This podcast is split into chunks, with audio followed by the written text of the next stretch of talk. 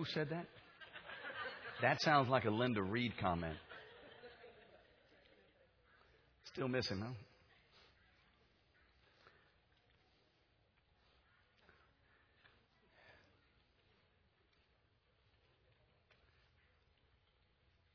Well, there's someone else who's pregnant too. Well, the second time.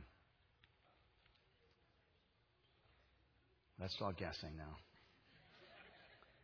Patrick and Jennifer Mahoney. So there's Jennifer back there.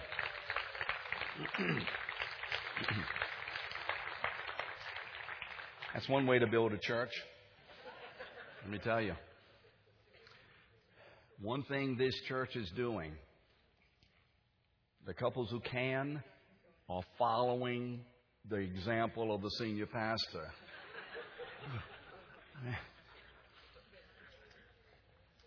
So this is exciting. Before you, as you open your Bibles this morning to John 3:16, I want to make a couple of preparatory comments before we begin. So this doesn't count, Jose. It's been so exciting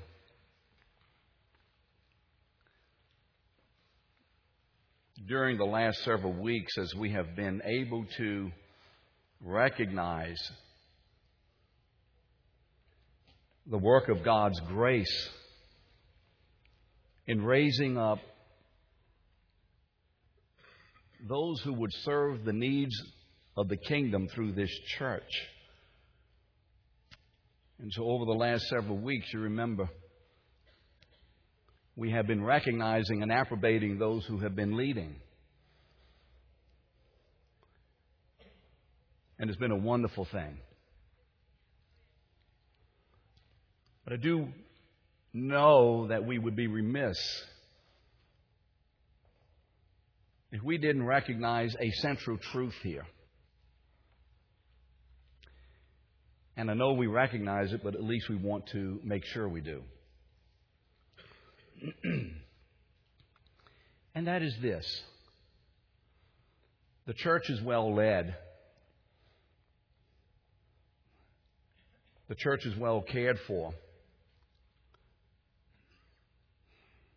Because the Holy Spirit has given us a senior pastor who is uniquely equipped and gifted several problems on several areas, but don't get the idea the guy is without fault.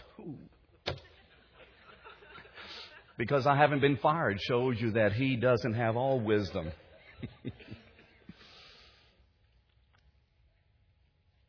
but I believe the Holy Spirit would be somewhat grieved. I serious, I'm serious. If we don't recognize that where we are is certainly God's work. But God's work always comes through a vessel. Always. It's not just there. And so I believe it would be appropriate just to say thank you this morning to Keith Collins. Would you do that? And he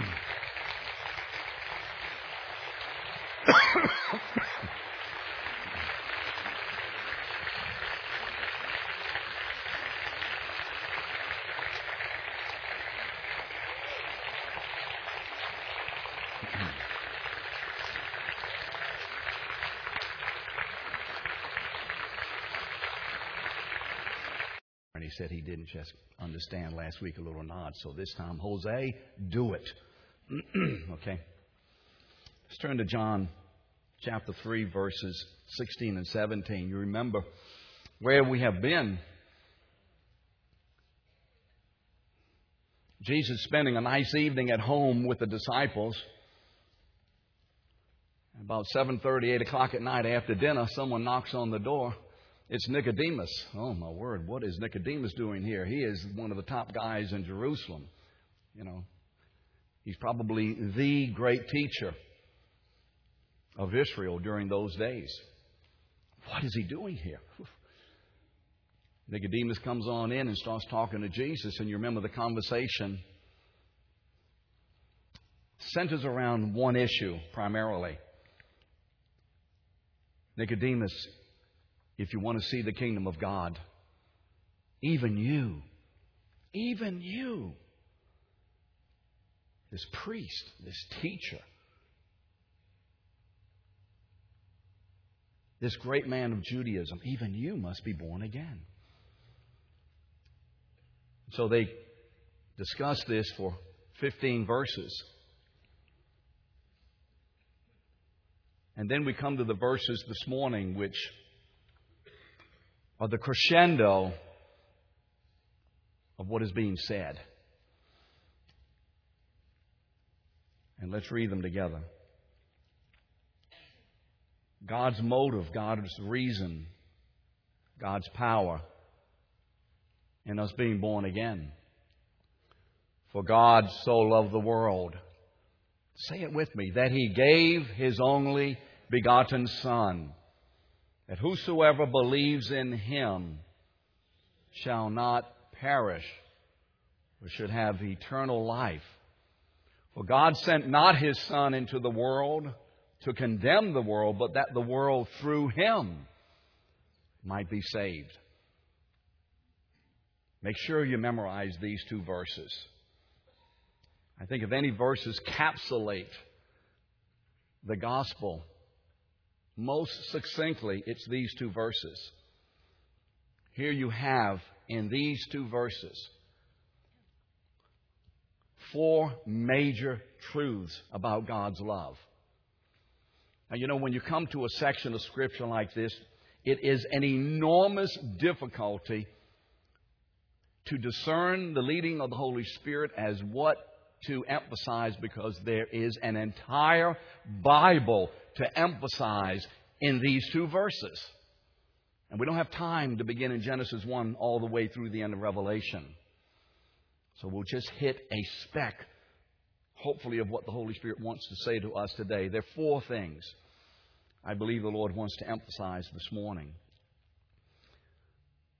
For God so loved, the specificity of God's love, the world, the object of God's love, that He gave, the intensity of God's love. His only begotten Son, that whoever believes in Him should not perish but have eternal life. The result of God's love. Oh, yes, there are many more things we could put in here, but we don't have the time. Father, more than anything else, would you this morning, for those who have never experienced your love, hit them like a freight train and overwhelm them as only you can and only you do. And Father, for the rest, Father, would you give us a renewed and invigorated and enlarged or more powerful, more effective experience of your great love. In Jesus' name, amen. I suppose if there is anything about this verse that people consider when they hear, For God so loved the world. Don't you get that warm and fuzzy feeling? It's, it's, it's, a, it's, it's a verse that anybody and everybody, notwithstanding who, what, where, when, everybody believes they can get themselves around this verse. Oh, for God so loved the world. And yet, this verse isn't given to be fuzzy, although we should get fuzzy over it if we understand and receive it rightly. But I believe these verses are the most challenging and at the same time the most scandalous verses ever written by the pen of man. I don't have time to go into some of why I say the scandal. I shared that the other day with someone. What you studying? I said John 3:16. Oh, that's wonderful. I said the problem is it's a scandalous verse. Why? Why? It's scandalous and it's challenging because of the truth of what's in it, not because of what we say what's in it. So let's talk about the love of God this morning. First thing, the love of God is very specific. You see what the word says? For God so loved the world. He so loved. the word so in the Greek means in this particular way. The word so in the Greek means it is a specifically directed and a specifically impacting activity. God doesn't love the world in a very general way in this context. His love is given specifically for a specific purpose. God's love is specific in its devotion, in its purpose, in its application, and in its result. We should never consider God's love for the redemption of mankind, for the declaration of His glory, as being a kind of a general quasi kind of a thing out there that is floating around and touching folks once in a while. That's what the world thinks of God's love. It's just so wonderful that God is so loving and such a wonderful person because you know He's going to be accepting and understanding of all that has been wrong and will bring us all into heaven and we'll have a fine time up there when we all get to heaven. God's love is a very specific love for a very particular purpose. Secondly, God's love has a particular object in mind. For God so loved the world. You see, that's what everybody likes to hear. God loves everybody. God loves just everybody. But you see, when John uses this word world as being the particular object of God's love, the particular target of the arrow of God's love, John is not talking about God loving the world because the world is so wonderful and so good. Why does God love the world? Because we're worthy? Because we're so good? No. No. D.A. Carson, in his commentary on John, says this that God's love is to be admired it's to be admired. And here's the shocking thing of God's love. This is the scandal, or at least the beginning of it. Because you're not going to have this kind of revelation from any other religion in the world. And in fact, religions such as Islam over this. It's vomitous to them. God's love is to be admired not because the world is so big and includes so many people, but because the world is so bad. This is the customary connotation of the word cosmos, which is the Greek of the word world. You see, God loves the world of those whom He will save for the display of His glory, and He loves His own not because we are worth it, not because of any intrinsic value in us, but because of something in Him. And the scandal is that God's love is set upon us who are so nasty and vile and corrupt and filthy and anything else that you can come up with. So when you look at this word, God so loved the world,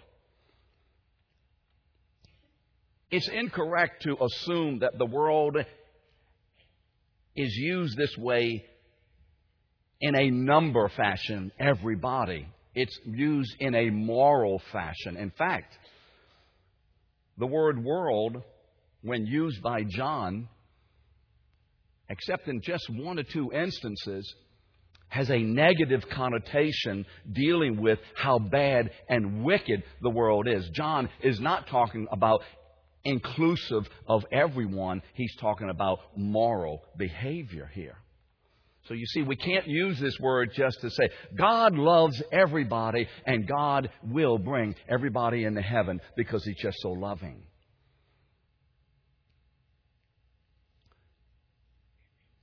Now, the intensity of God's love.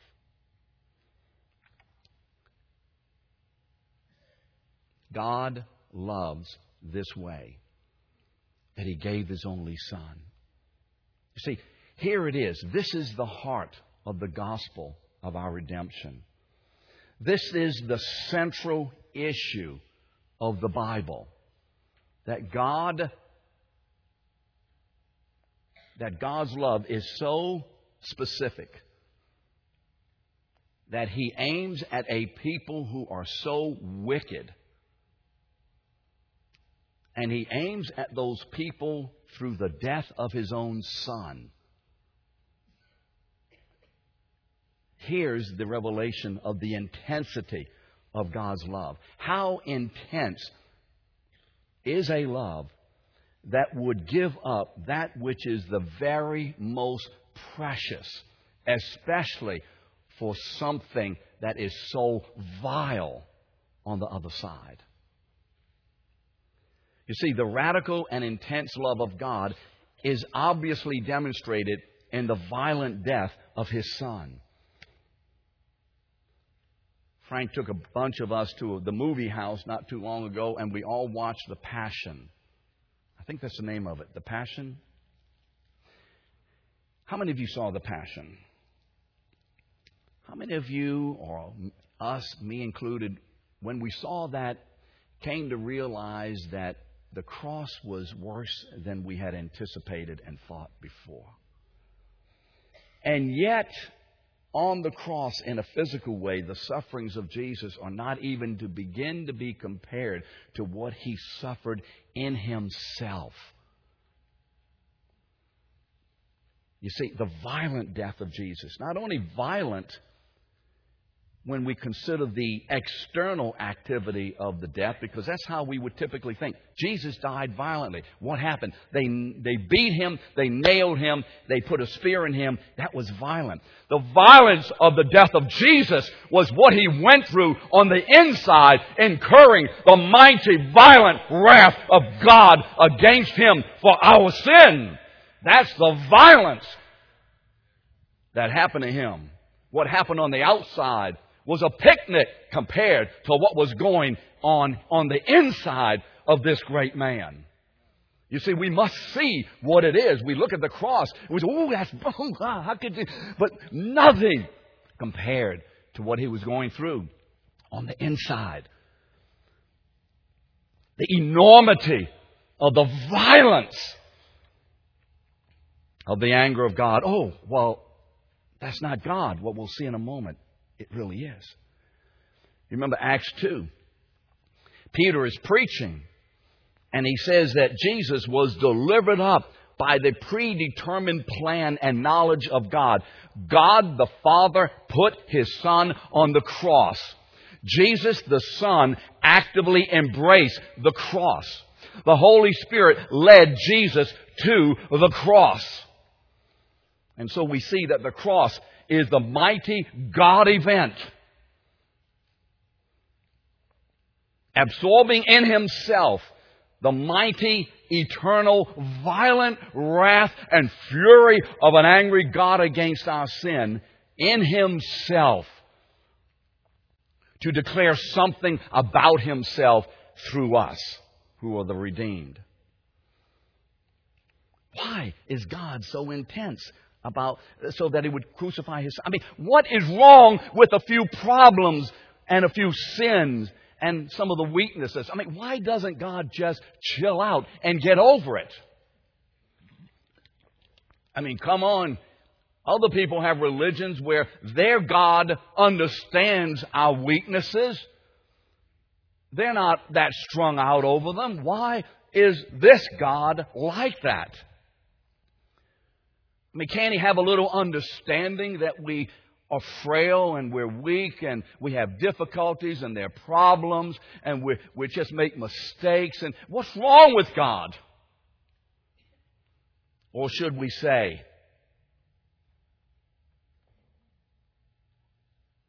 what's right with God? And what's wrong with everything else? People begin to ask you about these things, get up in their face in a nice way and smile.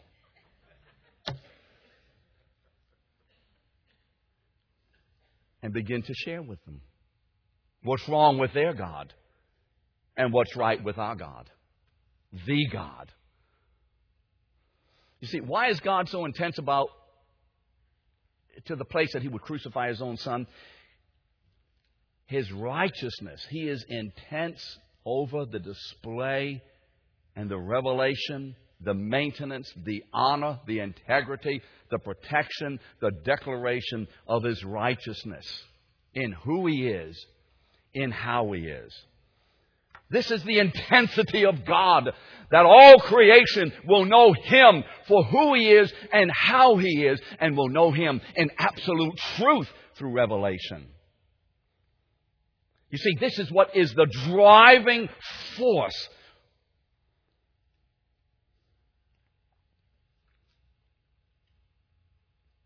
Let's turn to Romans chapter 3.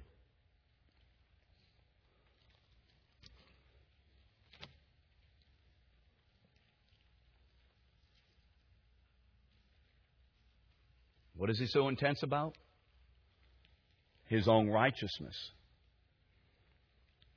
Romans chapter 3, verses 21 to 26. These verses probably should be read about once a month by every believer. You probably should put on your calendar on the date, whatever, of the month, every month, read these verses. But now, apart from the law, the righteousness of God has been manifested, being witnessed by the law and the prophets. Even the righteousness of God through faith in Jesus Christ for all those who believe, for there is no distinction, for all have sinned and fall short of the glory of God. Being justified as a gift by His grace through the redemption which is in Christ Jesus here it is. Whom God displayed publicly, whom he crucified as a propitiation in his blood through faith. That was to demonstrate his righteousness. Jesus died to demonstrate the righteousness of God, the rightness of who God is and how God is.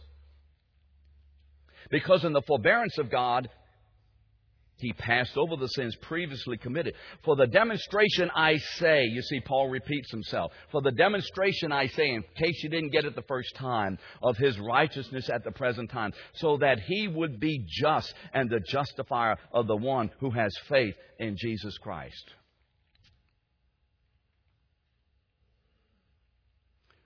Now, why is God's intense love for his righteousness right? Why is that right?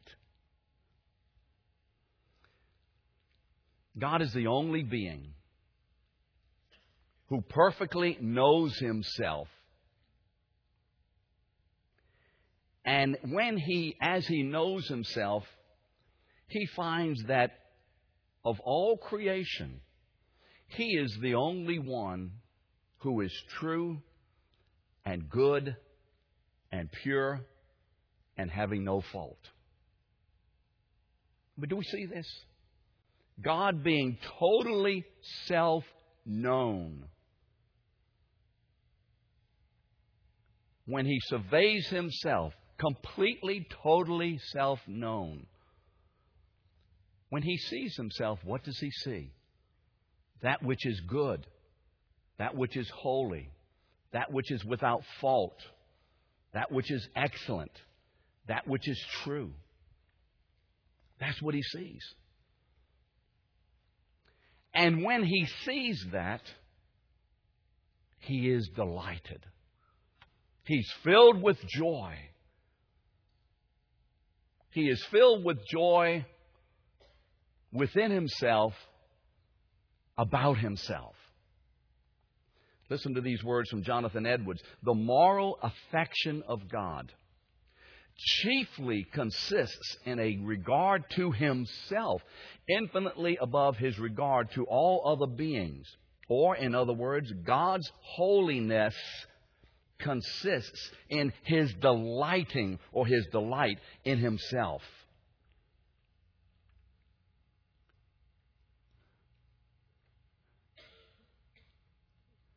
Now, this should bother some of us. Hmm. God loves Himself? How many of you are perfectly comfortable with that? I mean, to say God loves Himself? I'm going to say this, and you just hold your seatbelt on if you don't like it. When Jesus, throughout the Gospel of John, says, I am, I am the good shepherd, I am the door, I am the way. Do you remember those? It's the word ego eimi. Remember that? Ego eimi. Where do we get the word? What is the word ego? How do we say it? Ego. Here you have a revelation of a man who is totally absorbed with himself, with his own goodness, with his own abilities, with his own power, with his own relationship with the Father. This man is totally absorbed with himself. Have I said it? Have I overstated that? Is there anywhere where Jesus deprecates or puts himself down? Even when the lawyer comes to him and says, Good master, why are you calling me good? No one's good except God. You see? no.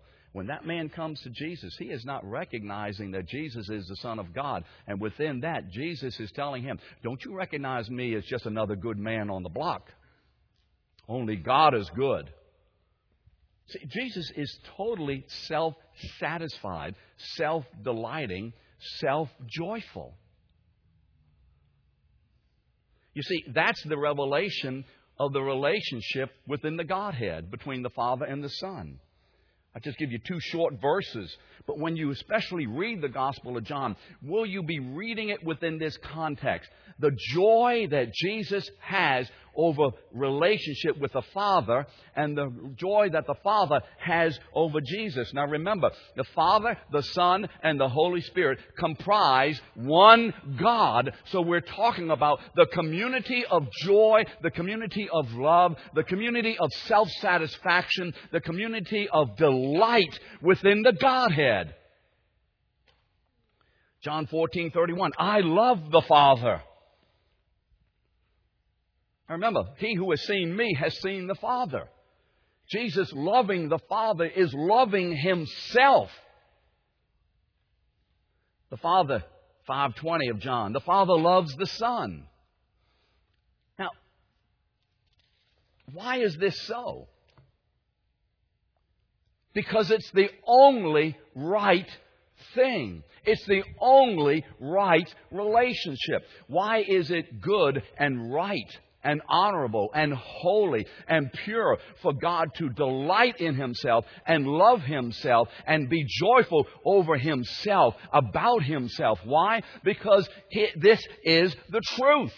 If God had any other consideration about Himself, He would be lying. And there is no lie in God.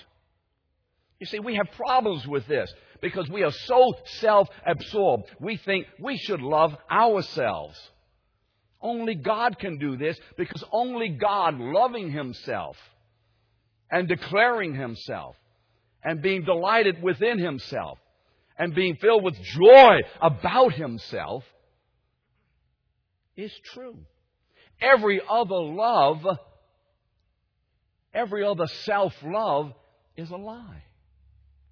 And we have struggles with this, and I think we should within a normal context, but we need to get beyond those struggles because this is the message of Jesus Christ to the world. God is love, 1 John 4 8 says. Remember that? What does that mean? It doesn't just mean God loves that way toward us. It means first and foremost, God loves within Himself. And He shares that love. You see, to. How many of you are old enough to remember polio? I mean, you lived through those days. Come on, all the old people raise your hand. You can do that. Yeah, Gary, God, thank you a lot, man. Any more old people here? Every summer, what would happen? Every summer, your mom and them would tell you, don't play where? Don't play in the puddles. So what, playing in the puddles? I mean, you're not playing in the puddles all day long. Why don't play in the puddles?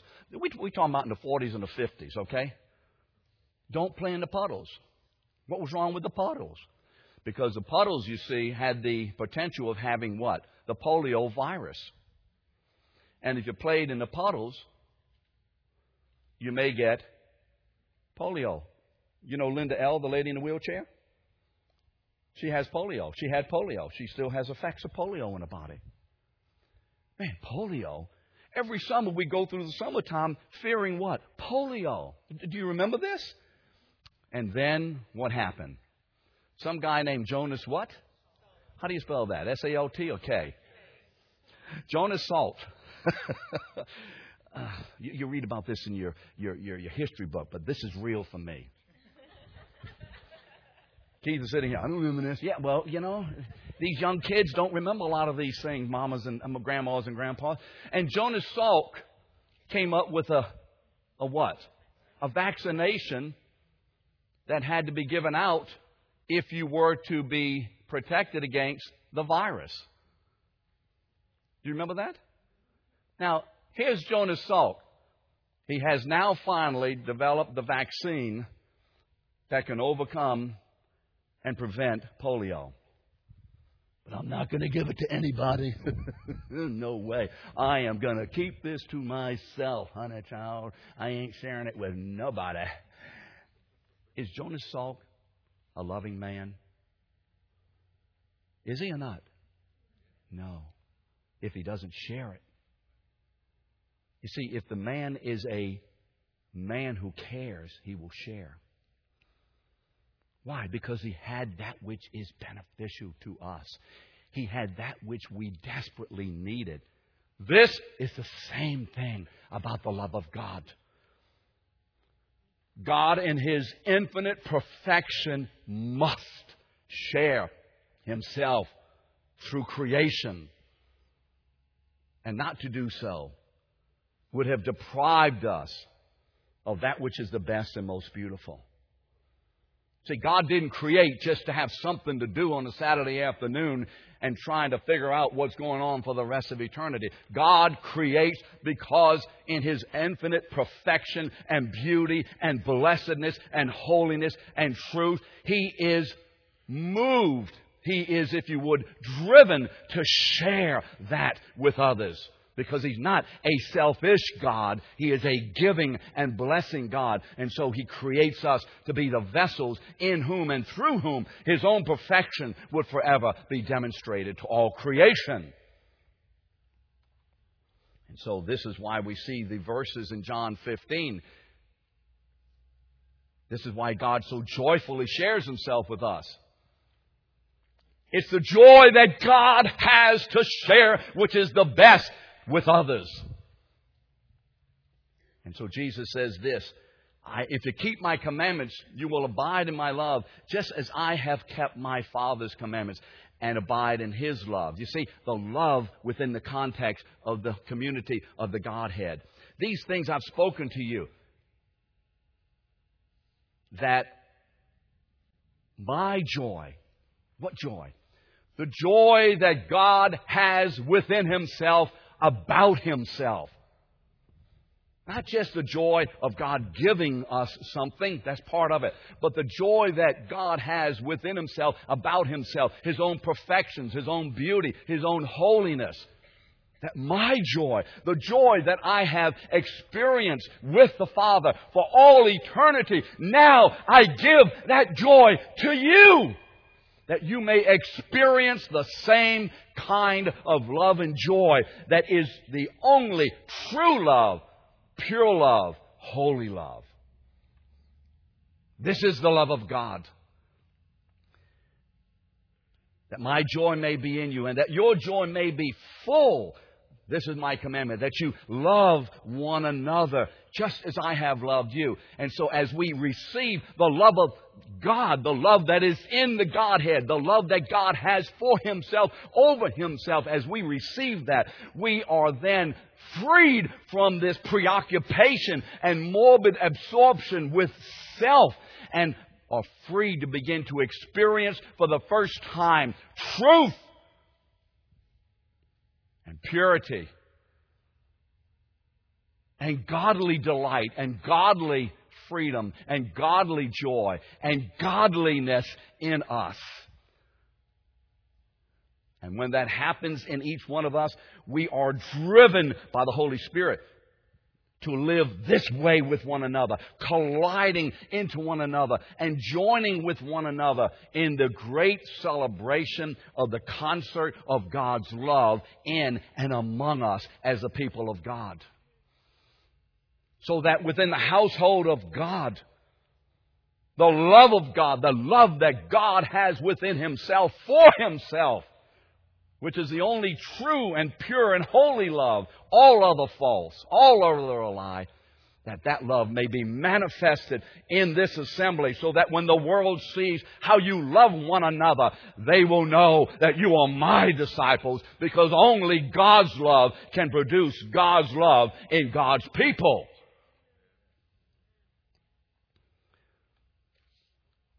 We're to love God the way He loves Himself. How does He love Himself? He loves Himself wholeheartedly, completely.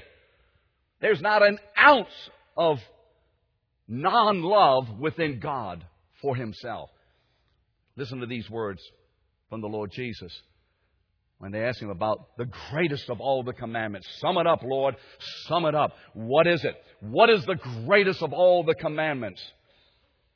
Now, you're not going to see in there you need to do this, you need to do that, you need to be along with that group, you need to give your money, you need to be Methodist, Baptist, Catholic, Islam, or whatever. Here's the great commandment. And one of the scribes came and heard them arguing and recognized, and he had answered them well, asked him, meaning Jesus, what is the greatest commandment? And Jesus answered, the greatest is this Hear, O Israel, the great Shema. Shema, O Israel, the Lord our God, the Lord is one.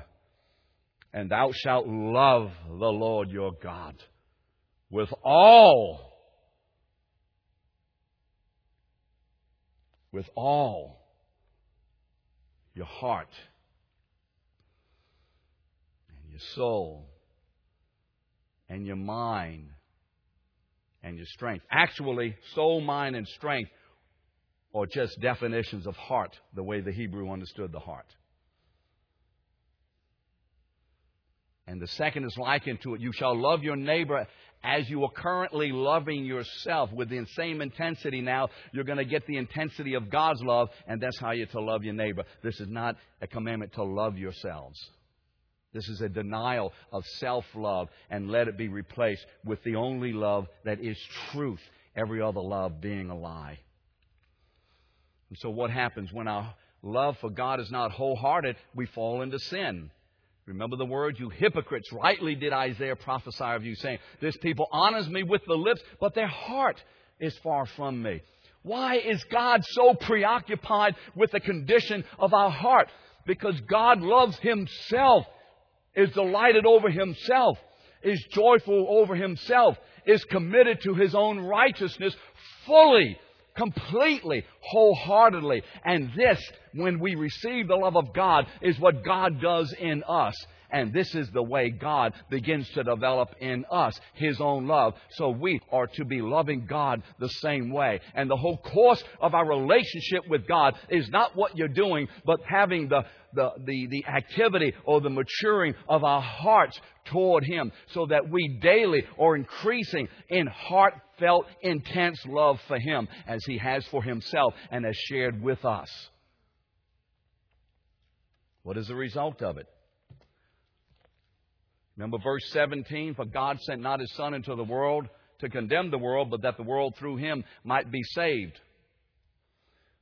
Whoever believes in Jesus should not perish, but have what? Eternal life, the end of verse 16. What is the result? The result is the declaration or the manifestation of God's righteous or right decision in relation to how people respond to His Son. Now, here's the catch. Here's where the fuzzy feelings get fried. You see, God's right decision in relation to how we respond to His Son has to do with wrath and blessing. There's only two. Two choices eternal wrath, eternal life. There's no purgatory around this. There's only two choices.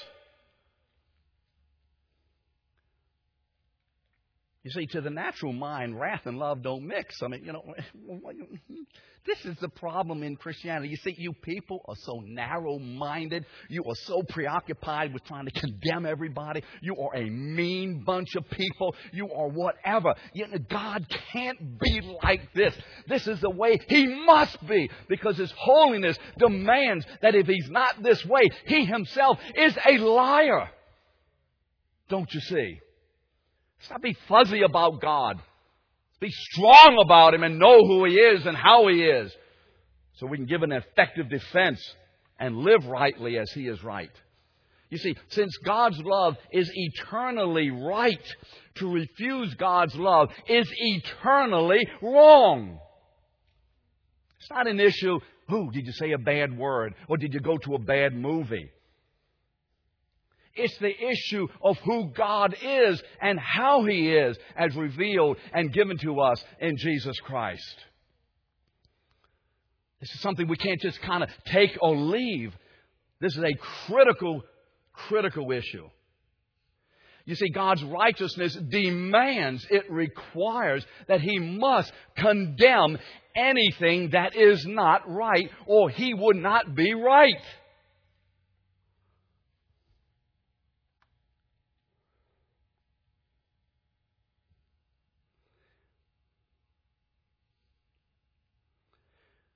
What is wrath?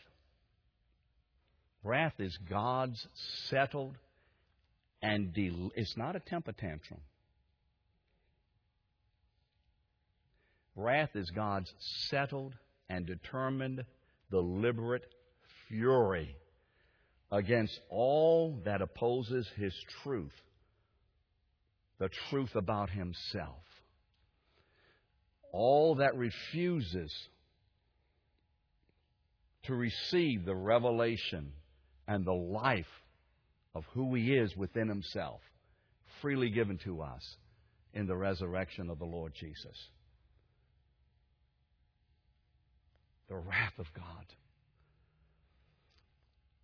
As eternally as God's love is, as intense as God's love is, God's wrath is as eternally intense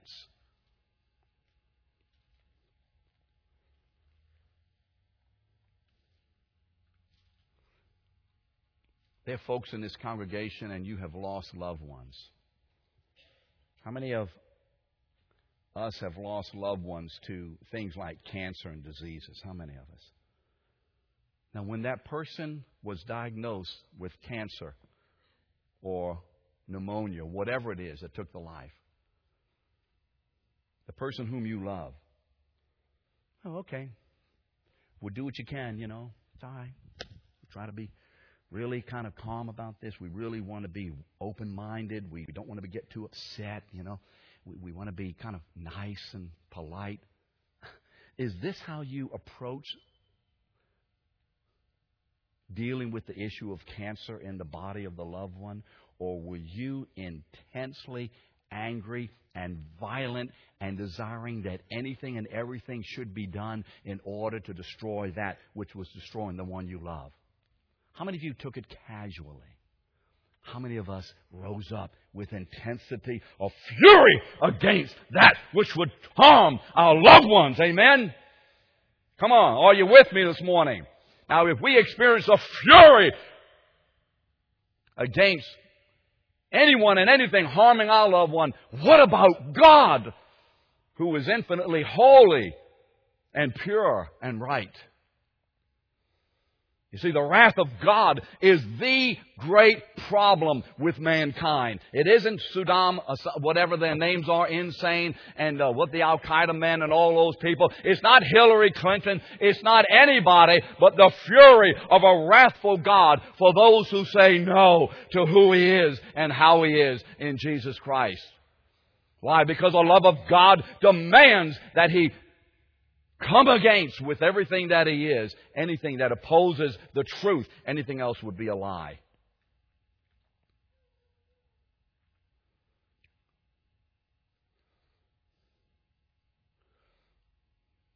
For God so loved the world that he gave his only begotten Son, that whosoever believes in him should not perish but have eternal life. For God sent not his Son into the world to condemn the world, but that the world through him might be saved. See, what we don't want to miss as believers is the double edged sword. The sword that cuts unto eternal life or the sword that cuts unto eternal wrath. We want to see that this love of God is all about and for and from God, given to us graciously according to His predetermined will. But what are we going to do with it? Our response, reciprocity or rejection. Reciprocity means kind of, you know, agreeing with, going with it. Reciprocity, what are we going to do with this? See, what good news the gospel is. What good news. God did not send His Son to condemn us, but He sent His Son that we could have eternal life. Because, see, all of mankind is under the judgment of God from the beginning. And the wrath of God justly rests upon all who reject. What do we mean by rejecting? I don't believe it. I don't think it's, I have another way, and I'm going to put it off. I'm a member of this church. I've been doing this all my life.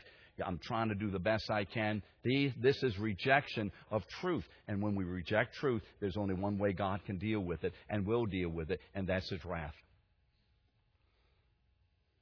Let's turn to Romans chapter 1.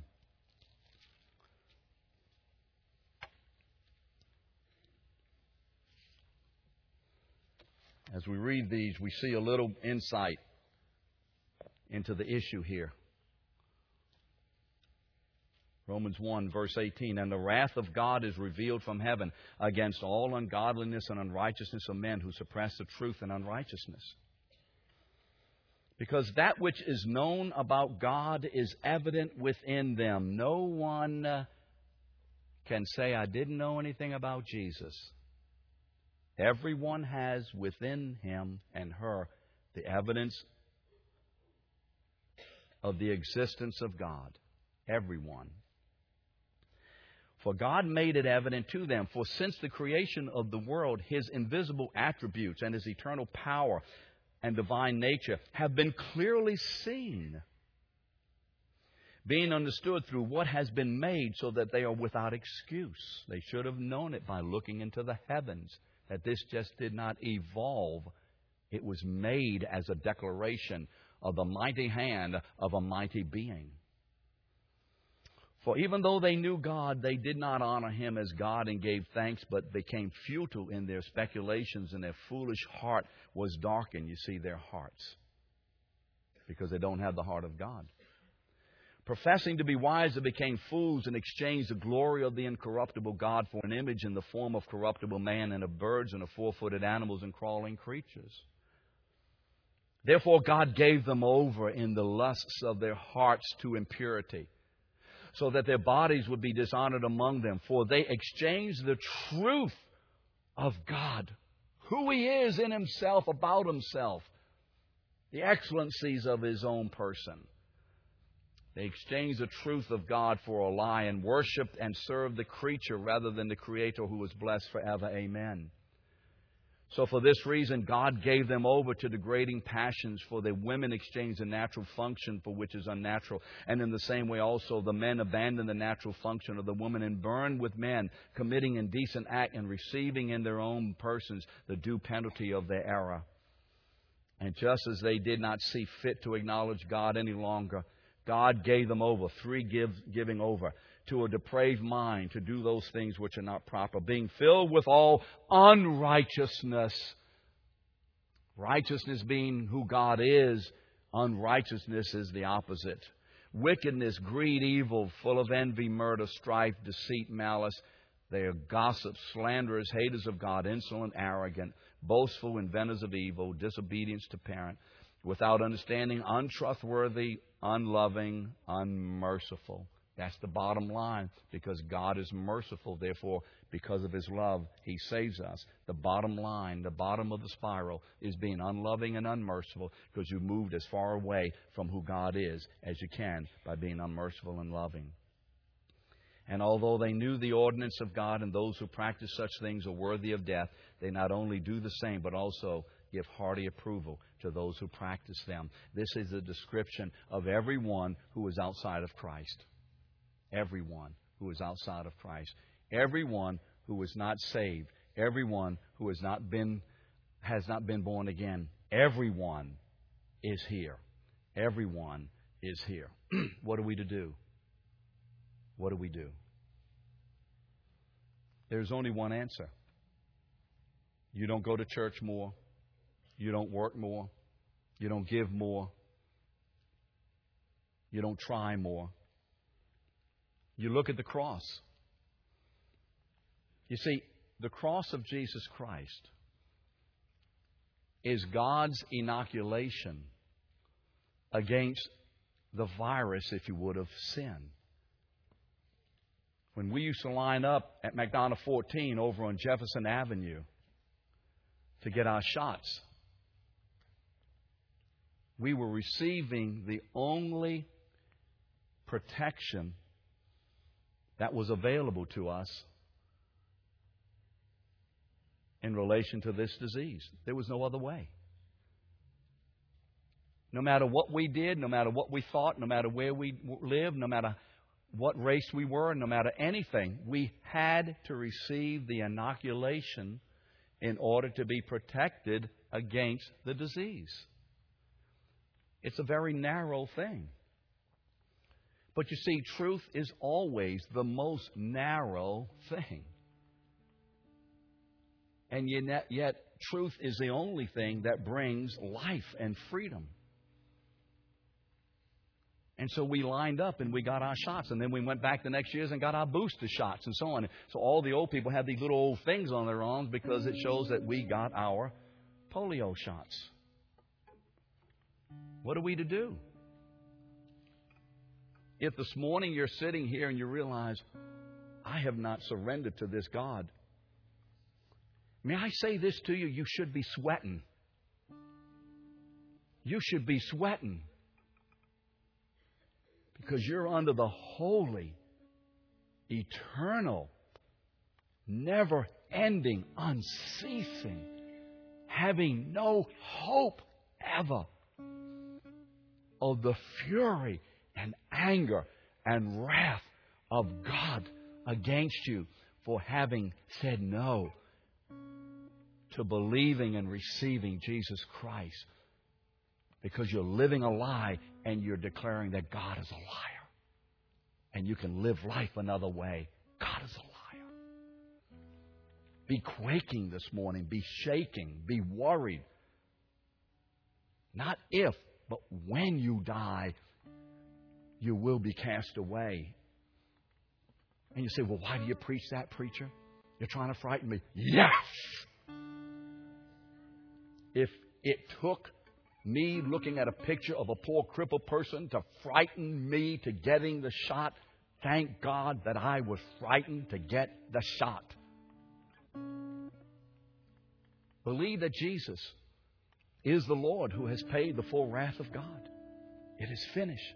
Paid for. John 19:30. It's paid for fully. Believe that Jesus is now moving in your heart through your desire to be saved from the wrath of God. If you are feeling a desire, a wanting, I want to be protected. I want to escape. I don't want to die forever. I want to be forgiven. I want to become a child of God. That is the love of God loving you into His kingdom. He's loving you unto Himself through what you are feeling and experiencing this morning. It's a drawing power of God. Believe that Jesus is calling you to surrender yourself to Him, to His forgiveness, and to His leadership. Let's bow our heads. If you are believing this, believing, you're feeling it, you're believing with your mind, but also with your body. Your body, your mind is telling you that I have to have this. There's no way I can leave here without having this. I don't want to take a chance. I may get run over out there. I don't want to face the wrath of God on that day. It's not a gamble, it's a certainty. If you're feeling this, the fear of the wrath, but then the desire of the love the fear of the wrath, but then the desire of the love. If this is what you're feeling,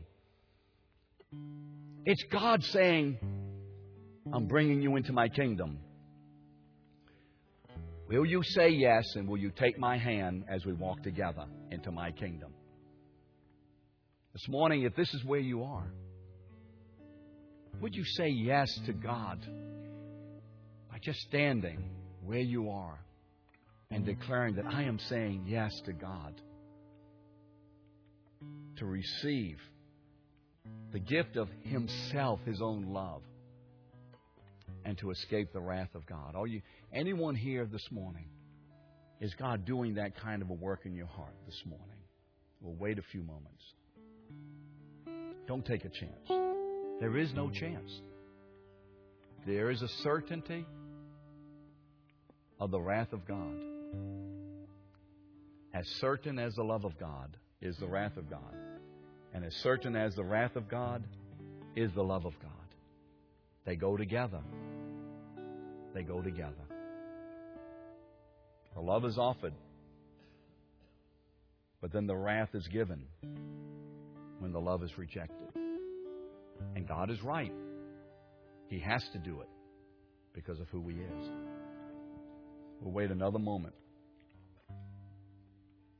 Is there anyone that you say, Today, I must be born again? I feel the tugging power of God. I felt it before, but today is the day. Because the Lord says, I will not always strive with a man's heart. One day I'll say, I'm not coming back. And you never want that to happen. If God is striving, receive it by standing this morning.